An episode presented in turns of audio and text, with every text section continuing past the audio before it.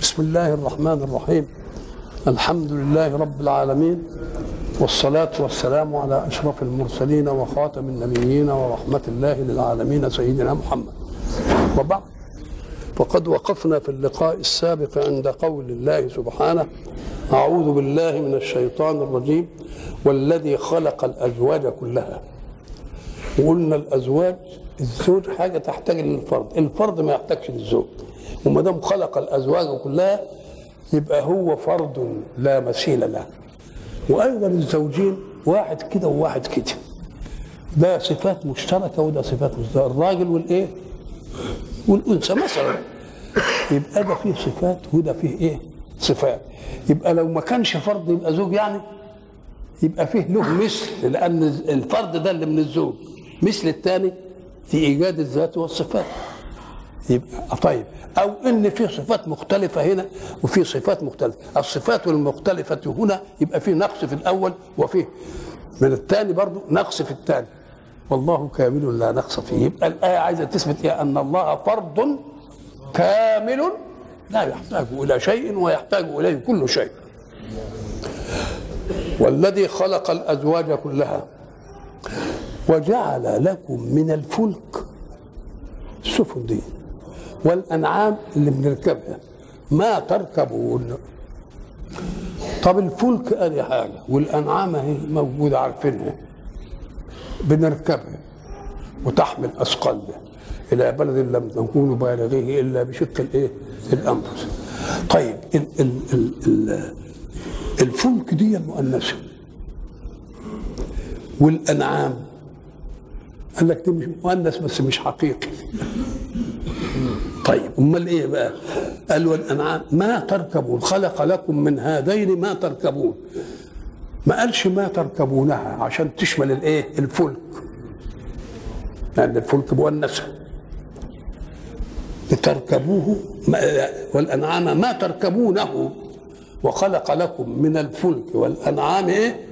ما تركبونه. السفن ما بنركبهاش. إنما السفن ظرف للمظروف بيقول إيه؟ في الفلك المشحون. فيها إحنا فيه مش عليه إحنا فيه. ده قبل ما ينتمل بقى إيه؟ كالأعلام. الله. حتى إذا كنتم في الفلك وجرينا بهم بريحا طيبة وفرحوا في الفلك يبقى مش عليه. يبقى الأنعام بنركب عليها. إنما الفلك بنركب إيه؟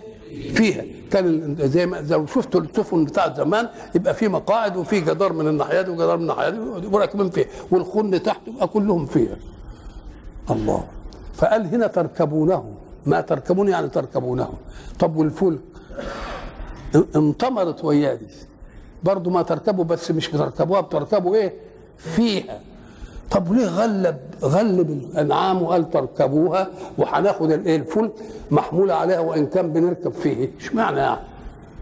قام قال لك ده حكم ده ربنا اللي بيتكلم.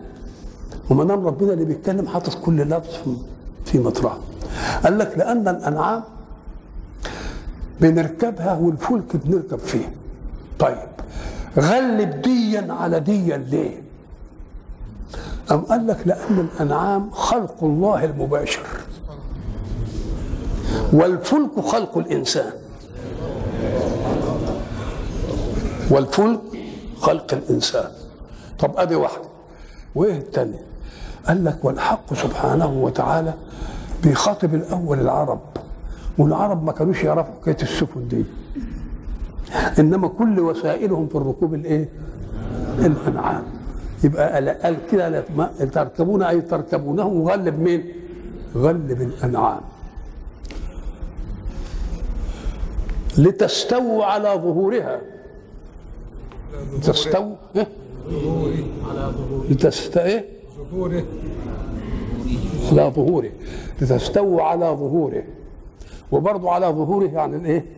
في الأنعام. مش فيه. هو بتستوى عليها مش مش المراكب.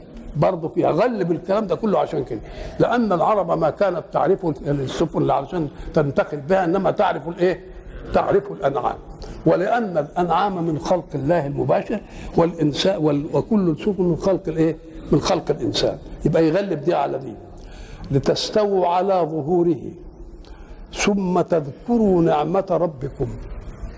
تستووا على ظهره. بعد ما كنت ماشي لا ركبت. يا سلام. راحت إيه دي؟ بعد ما كنت هتمشي وتشيل شايلالك الله. فكان يصح انك انت اولا في الانعام معروفة اهي. عندك انت لما تبص كده وتبتوي على ظهرها وترتاح كده تلاقي الانعام معمولة على أربع قوائم. أربع رجلين حاجة ثابتة. شيء على رجلين يبقى مهزوز. على ثلاثة برضه مش يبقى. انما على اربعة تبقى حاجة حاجة ممهدة. طب والسفن؟ السفن دي عايزة ثلاث حاجات. سفينة وربنا يسر وبقت فيه سفينه وايه كمان؟ والبحر اللي هتمشي فيه. طب والهواء اللي هيمشيه؟ دي صح إنك تشوف النعم دي كلها ساعة ما تركب. وساعة ما تركب وتندهش لهذه المسائل تقول إيه؟ اذا استووا على ظهوري. ثم تذكروا نعمة ربكم. نعمة ربكم إذا استويتم عليه.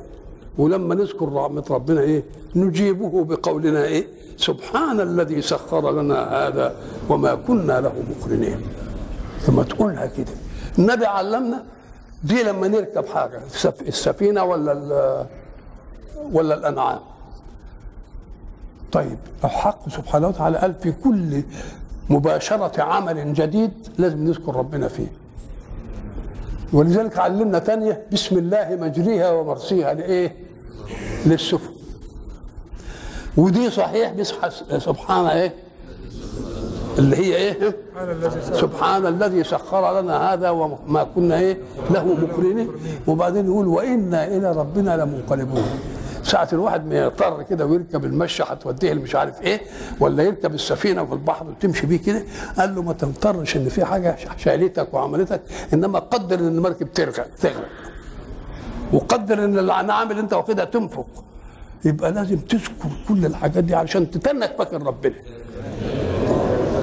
بعد كل النعم اللي عملها لنا والوسائل دي بتاعت المشاهد إلى إلينا مرجعكم نعم. وإنا إلى ربنا لمنقلبون. وتقول سبحان الذي سخر لنا هذا وما كنا له إيه؟ مقرنين. في آيات أخرى بقى هناك امن لكل حاجة آفة. مثلا السفن عمل لها آفة حتى إذا كنت قال حتى إذا كنتم في الفلك وجرين بهم بريح طيبة وفرحوا بها. مش قاعد يقول يا سلام ربنا أكرمنا كده ومش عارف إيه وبتاع وحاجات دي. للشكر هو فرح بأنها موجودة له بس إنما اتوجدت إزاي؟ ما أعرف ما تحمد ربنا اللي هدى الناس على إنه هو اللي علمنا حتى حكاية السفينة. يعني قبل قبل قبل أي حاجة هو اللي علم. ويصنعوا الفلك. ها؟ بأعيننا. وبعدين كل ما يمر عليه فريق يسخروا منه. مش كده ولا لا؟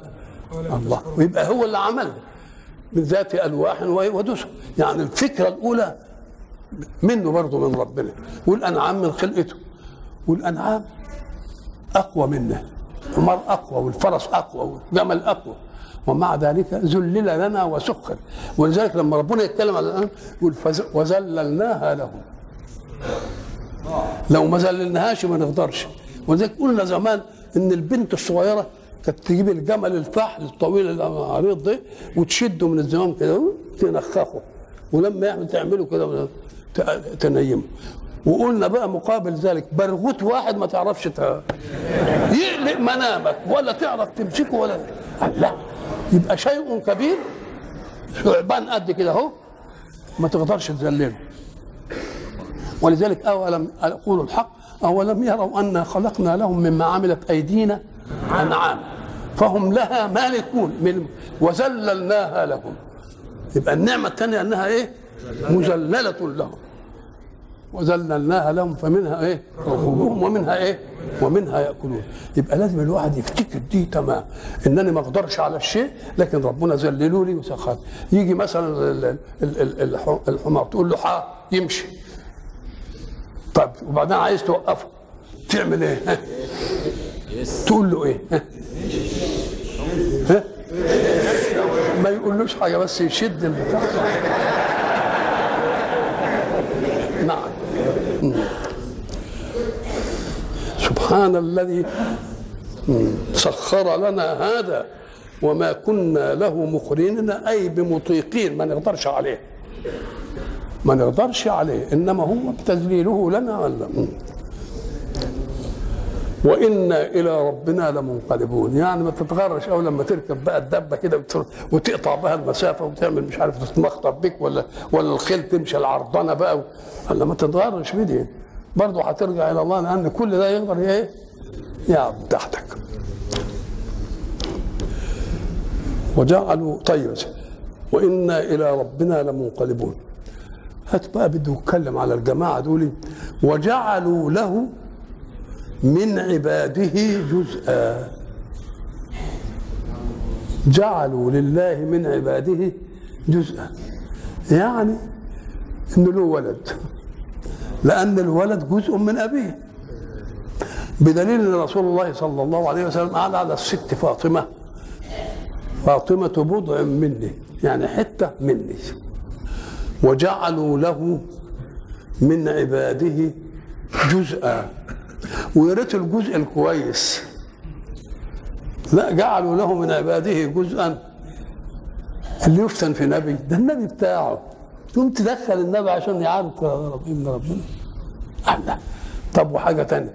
جعلوا له من عباده جزءا. والجزء الذي ينفصل من الأبوين إما ذكر وإما أنثى. الذكر هو الأشرف بدليل. وإذا بشر أحدهم إيه؟ بالأنثى ظل وجهه مسودا وهو كظيم. يتوارى من القوم من سوء ما بشر به. بقى الأنثى تعملوا بنات الملائكة بنات الله. والأنثى دي مذمومة عندكم؟ بدليل إن المرأة اللي كانت آه، أبقى حمزة متجوز واحدة ما بتخلفش خالص. فتكافئوا بعيد عنها فهي زعلت. فقعدت تنفس عن نفسها. فقالت ما لأبي حمزة لا يأتينا. غضبان ألا نلد البنين. تالله ما ذلك في أيدينا. ونحن كالأرض لغارسين. نعطي لهم مثل الذي أعطينا. المرأة العربية قالت كده قالت المرأة ما لهاش ذنب في إن دي ذكر وتنثى. أو العلم الحديث اثبتها إن المرأة لا عمل لها إلا حضانة ال- الميكروب. وهو إنما الميكروب ذكورة وانوثه جاي من مين؟ جاي من الراجل. دي حديثا قال المرأة العربية إزاي قالت؟ إحنا ما عندناش دخلة في المسألة دي إنما نعطى ندي لهم كما أعطينا. المرأة العربية تقول هذه الله. إيش إيش الحكاية دي؟ طيب والقرآن يقول إيه؟ وأنه خلق الزوجين الذكر والأنثى من نطفة إذا إيه؟ إذا تمنى والنطفة بتاعت ماء الرجل الله يبقى الاثنين يقول لك X و XY يا طيب مش كده؟ X و XY يبقوا يخرجوا الاثنين الذكورة والأنوثة البويضة تخرج من الراجل من الراجل ولما تخرج البويضه من الراجل القوي ال- عشان ال ال ال ال الاختيار والانتخاب القوي اللي يوصل للبويضه هو اللي افرض إن اثنين أقوياء X يجوا ويا بعض. اثنين XY يجوا زي بعض. اثنين واحدة من ده واحدة من ده يولد ذكر ويولد إيه؟ ويولد. أنثى. يبقى الرجولة ملها الأنوثة ملهاش إيه؟ ملهاش دعوة. وجعلوا له من عباده جزءا. مش جزء مثلا ولد بس الملائكه بنات الله. خدوا الأنثى وتم. وجعلوا له من عباده جزءا. إن الإنسان لكفور مبين. كفور يعني مبالغ في الإيه؟ في الكفر. وظاهر الكفر طب قول له بقى أم اتخذوا مما يخلق أم اتخذ مما يخلق بنات وأصفاكم بالبنين؟ طب هو اللي خالق. يديكوا الجنس الطيب وياخد الجنس اللي هو الأدنى. يبقى ربنا بال- بالبنين وهو ياخد البنات. ويجعلون لله ما إيه؟ ما يكرهون. أم اتخذوا أم اتخذ الله ما دام ولد مما يخلق بنات وأصفاكم بالبنين. وإذا بشر أحدهم بالأنثى بما بما ضرب للرحمن مثلا ده في آية ثانية أظن. أيوه نعم. بما ضربهم العلماء هو كده عشان العلماء ما يمكنش يستقيم لهم حفظ القرآن. لأنه واخد الآية من هنا وآية من هنا بيتلخبط. إنما القرآن ده عايز واحد لا يعرف شيئا في العلم. علشان الناس كلمة يقف. لحد ما حد يفكرها له إنما العالم يمكن نسي كلمة يجيب مقابل له. الراجل اللي قال إيه؟ ان جاءكم فاسق بنبأ و- و- هل تثبتوا قال عذابي أصيب به من إيه؟ من أساء. يجيب أي كلمة وتؤدي برضه المعنى. إنما بقى اللي حافظ القرآن بس هو ده اللي إيه حجة في القرآن. لما العالم بيجيب الايات كلها اللي في معنى والآيات في معنى والآيات في معنى دي تلتبس بيدي وتتشتهي بيه. ما يمكنش ابدا إلا إذا كان بقى يعني إيه عامل للقرآن نصيب من إيه من نشاطه الذهني. ولذلك لازم يكون كده. ولذلك لما يقول أن كمال القرآن لا يتعدى.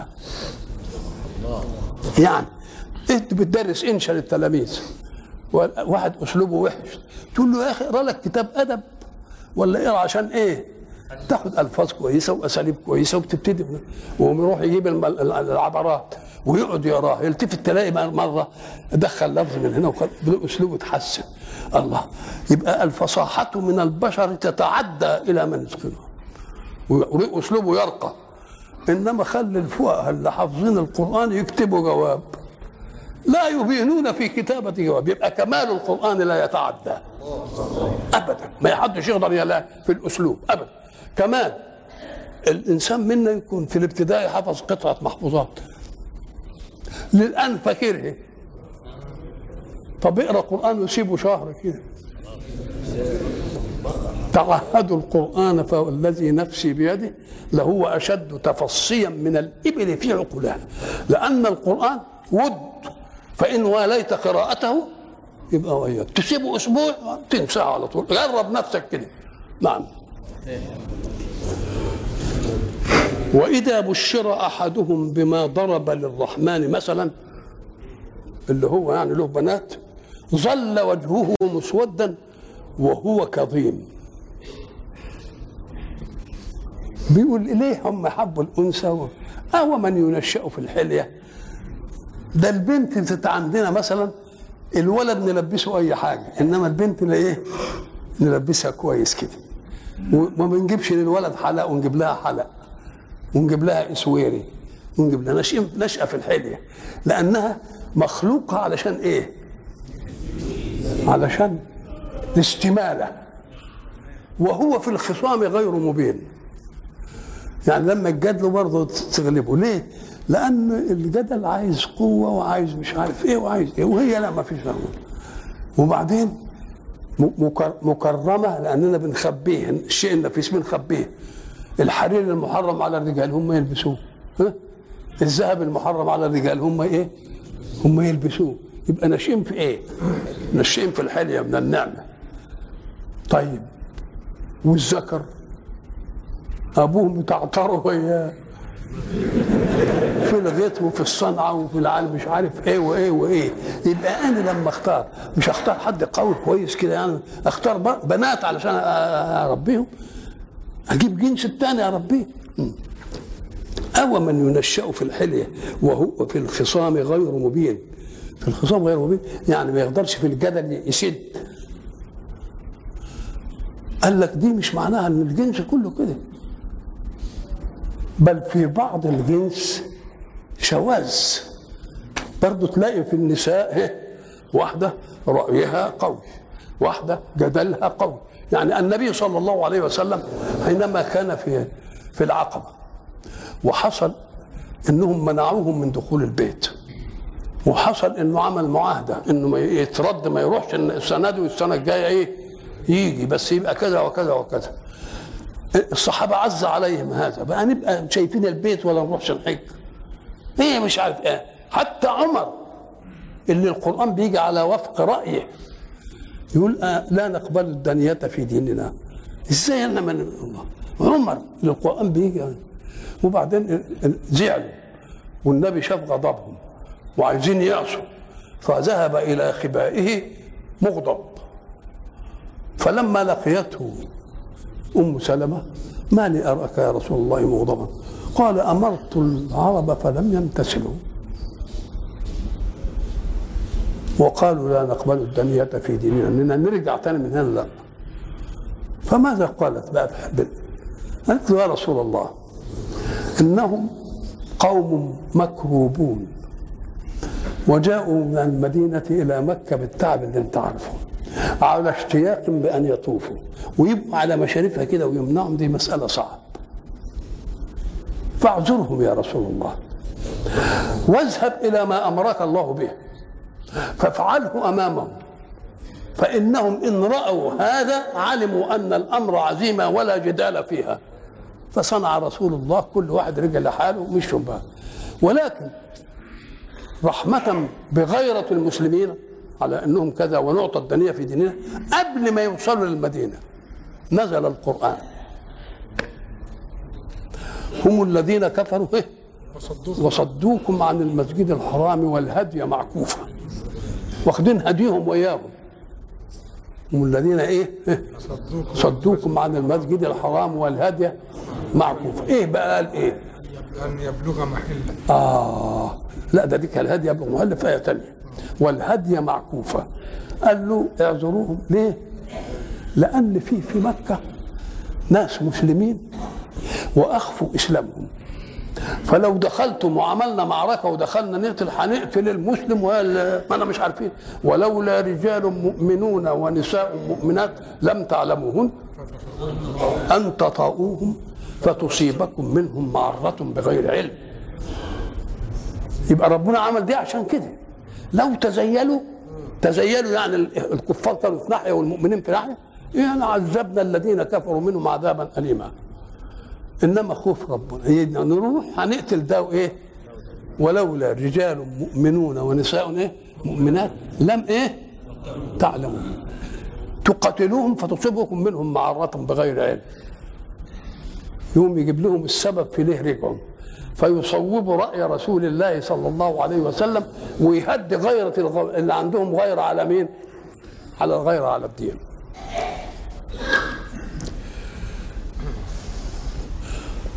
فالمرأة اهي قالت كلام صح ما غاب عن الصحابة. لحد ما النبي هدي كده والمعركة مشيت وكل حاجة لحد ما ربنا بعت لهم وأقطعهم والمسألة بقت لبن. قال لك برضه العرب كده. في ناس بنات لهم رأي شديد أقوى من من الرجال. الله. وفيه ناس في تحسن الجدل بقوة. يعني عندهم قوة جدل تغلب الراجل. وتغلب المرتضى على الكلام حتى. وإلى لقاء آخر إن شاء الله.